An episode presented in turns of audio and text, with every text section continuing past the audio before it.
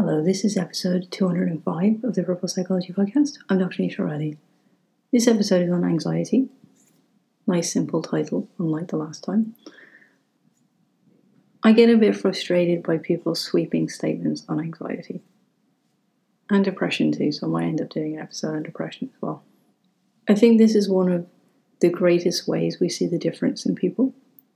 In short, anxiety is because you can't be met in your needs and your communication. For some people, that's the ability to be able to do things, to not procrastinate, to know how to start a task. I work with some champion procrastinators sometimes.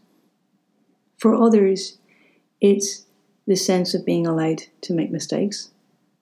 For sensing personalities, they have to learn by trial and error, and they have to be allowed to make mistakes.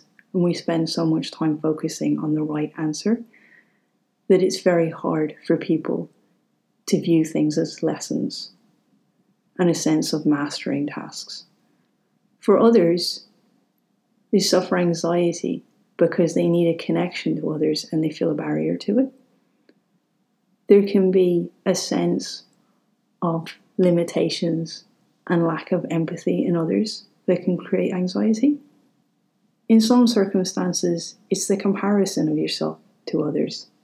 If you grow up in a household where people are too similar to you, ironically, that can be as difficult as growing up in a house where you don't feel that you fit in.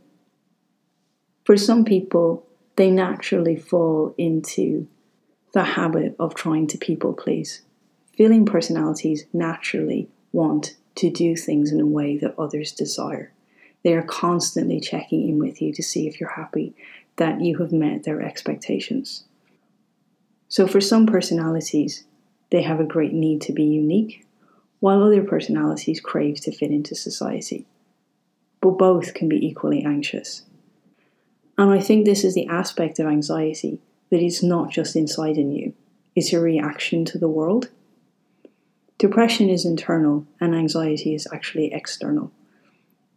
And many times, the reasons that we suffer anxiety is because society finds it so hard to be vulnerable or to be honest or to create trust. And there are a number of rare beings that I work with. I usually start with them around six or seven who feel everyone else's energies and feelings and worries.